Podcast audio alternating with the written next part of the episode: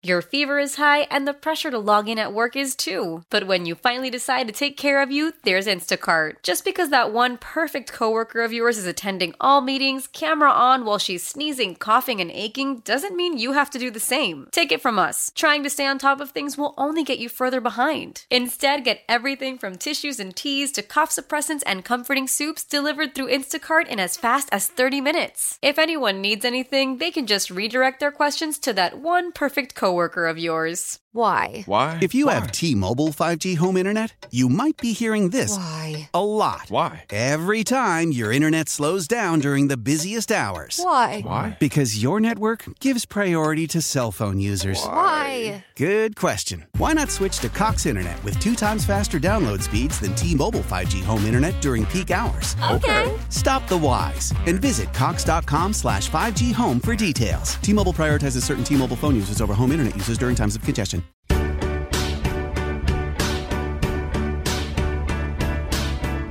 Good morning and welcome to Exceptional Women on Magic 106.7. I'm Kendra Petroni, and along with my colleague Sue Tab, we are thrilled to talk with Katie Eagan. She's the president and executive director of the Coach Ken Foundation. The Coach Ken Foundation was named to honor her late father, Ken Le Grice, a 38 year police veteran and beloved softball coach at Stonehill College, who passed away from cancer in 2021. One of the mottos for the Coach Ken Foundation is a good coach can change a game, a great coach can change a life. Coach Ken loved softball and community, and so to carry on his legacy, this foundation strives to give all girls the same advantages to attend camps and clinics. The foundation offsets some of the costs associated with the game in order to give girls the same opportunities who otherwise may not have had the chance to participate. Good morning, Katie, and welcome to our Exceptional Women podcast. Good morning. Thank you for having me. Oh, we're very excited to get to know you and your organization. But let's start with you before we get to your dad. Tell us about yourself, where you grew up, your love for softball, a little bit about your family and your background. So, I grew up in Brockton, and I'm still here in Brockton. I didn't stray too far from home. I started playing softball when I was about eight years old, and I um, don't know what made me fall in love with it, but I fell in love with it pretty quick. Um, I played till I was about 20 years old, and I coached as well when I was in high school alongside my father for a little bit for the um, local Little League. Do you have siblings, Katie? Did they also play? I do. So I have um, a sister and I have three brothers, and Oh, my wow. sister and I both played softball. And um, so he coached both of us, and my brothers played um, baseball, but he stuck to the softball side. yeah. All right, so let's talk about your dad, Coach Ken. He was a police officer for 38 years. And first of all, thank you for his service. We thank him for that. When did he first become a coach? And do you think that he was always destined to be a coach? Because I know a lot of parents think they can do it. They say, oh, I can coach my kid in soccer, I can coach him in this sport. And they think it's easy, but it definitely takes a balance of patience and push. So do you think he was always destined to be a coach? Um, looking back, I, could say yes. Um, when he started on that journey, it was the early 90s.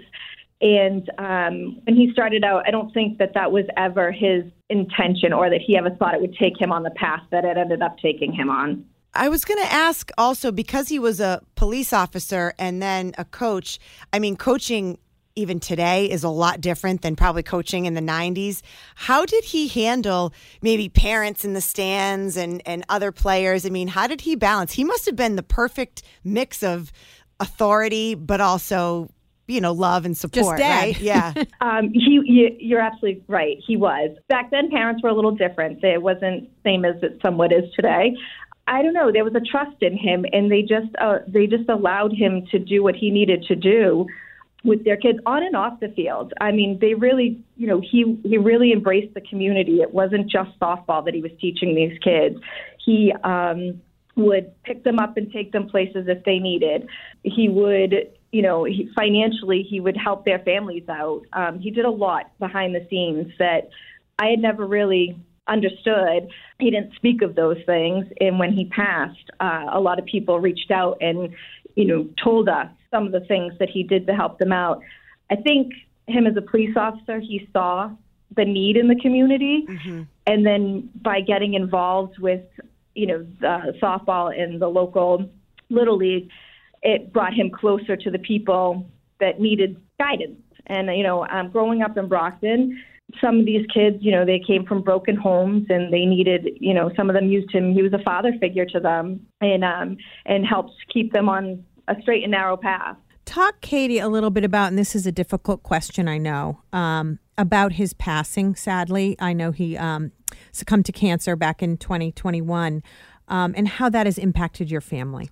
Yes, it is um, still uh, an emotional topic, but um, mm-hmm.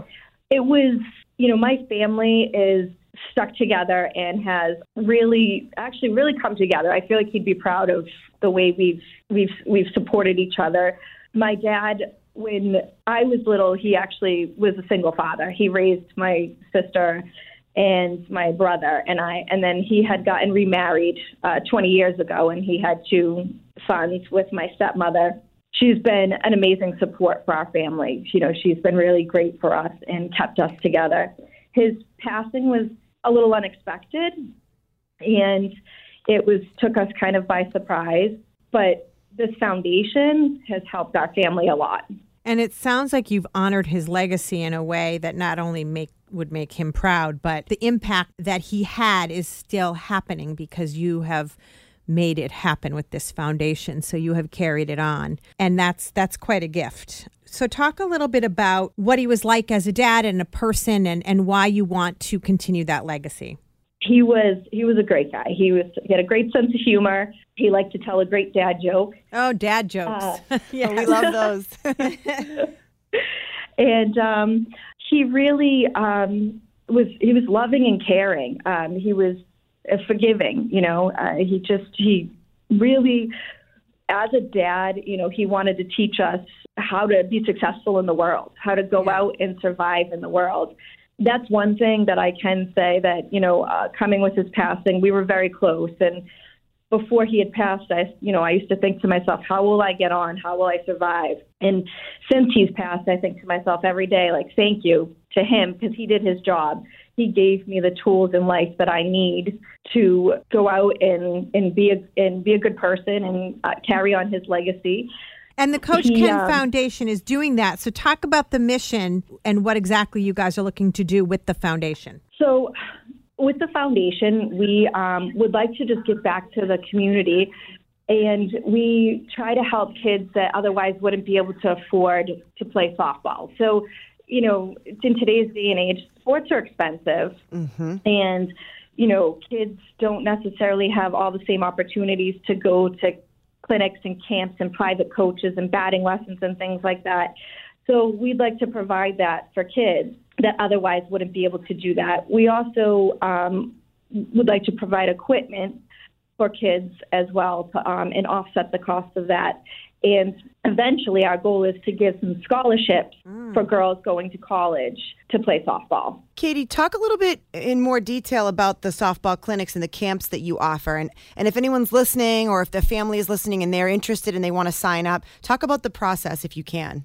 We will do some of our own camps and clinics. They'll be um, just, we'll have some pitching clinics, we'll have some fielding, batting clinics and any of our information, you can go to our website and and find out there what's coming up. And follow us on our social media pages, social um, on Facebook and Instagram, the Coach Ken Foundation. We'll always have information on there. Right now, we're trying to get together our 2024 calendar. The other thing we have is that we've partnered with some of the local colleges, and they um, are going to run some clinics for us as well. So that's been exciting. So, talk a little bit, Katie, about the reliance that you have on volunteers. I'm sure that you rely a lot on volunteers. You know, it takes, I'm sure, quite a bit to run a foundation.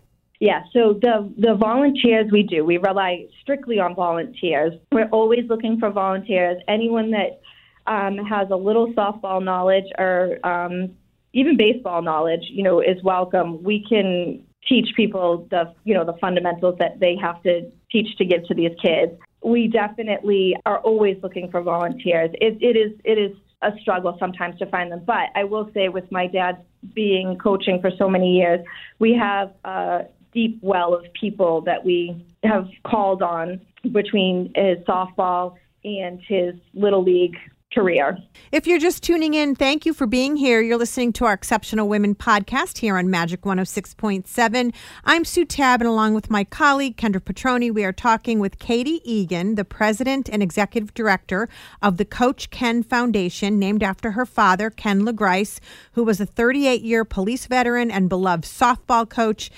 The foundation allows girls to be the best they can be by developing their softball skills, fostering a love of team sports and community. Plus, the first Coach Ken inaugural softball tournament is happening in just a few weeks. So let's get back to our conversation. So, Katie, let's talk about that event that you have coming up. It's the first Coach Ken inaugural softball tournament. It's October 22nd in West Bridgewater.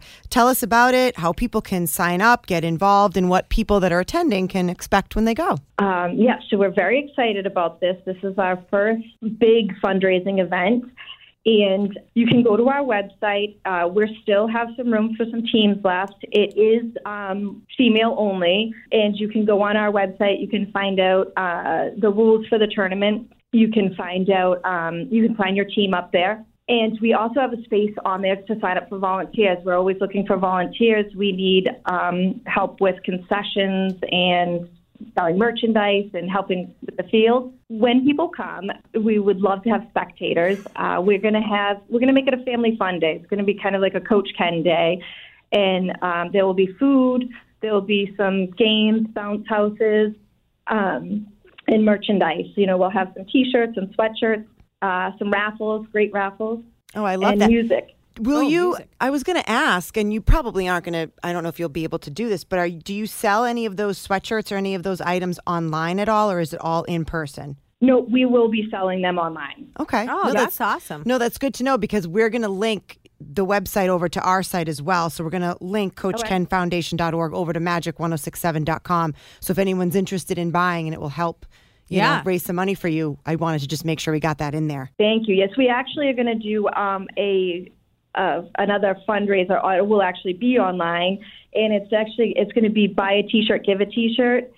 And um, when you you can buy a T-shirt, and then you'll you'll be also paying for a T-shirt for a one uh, child that comes to our clinic.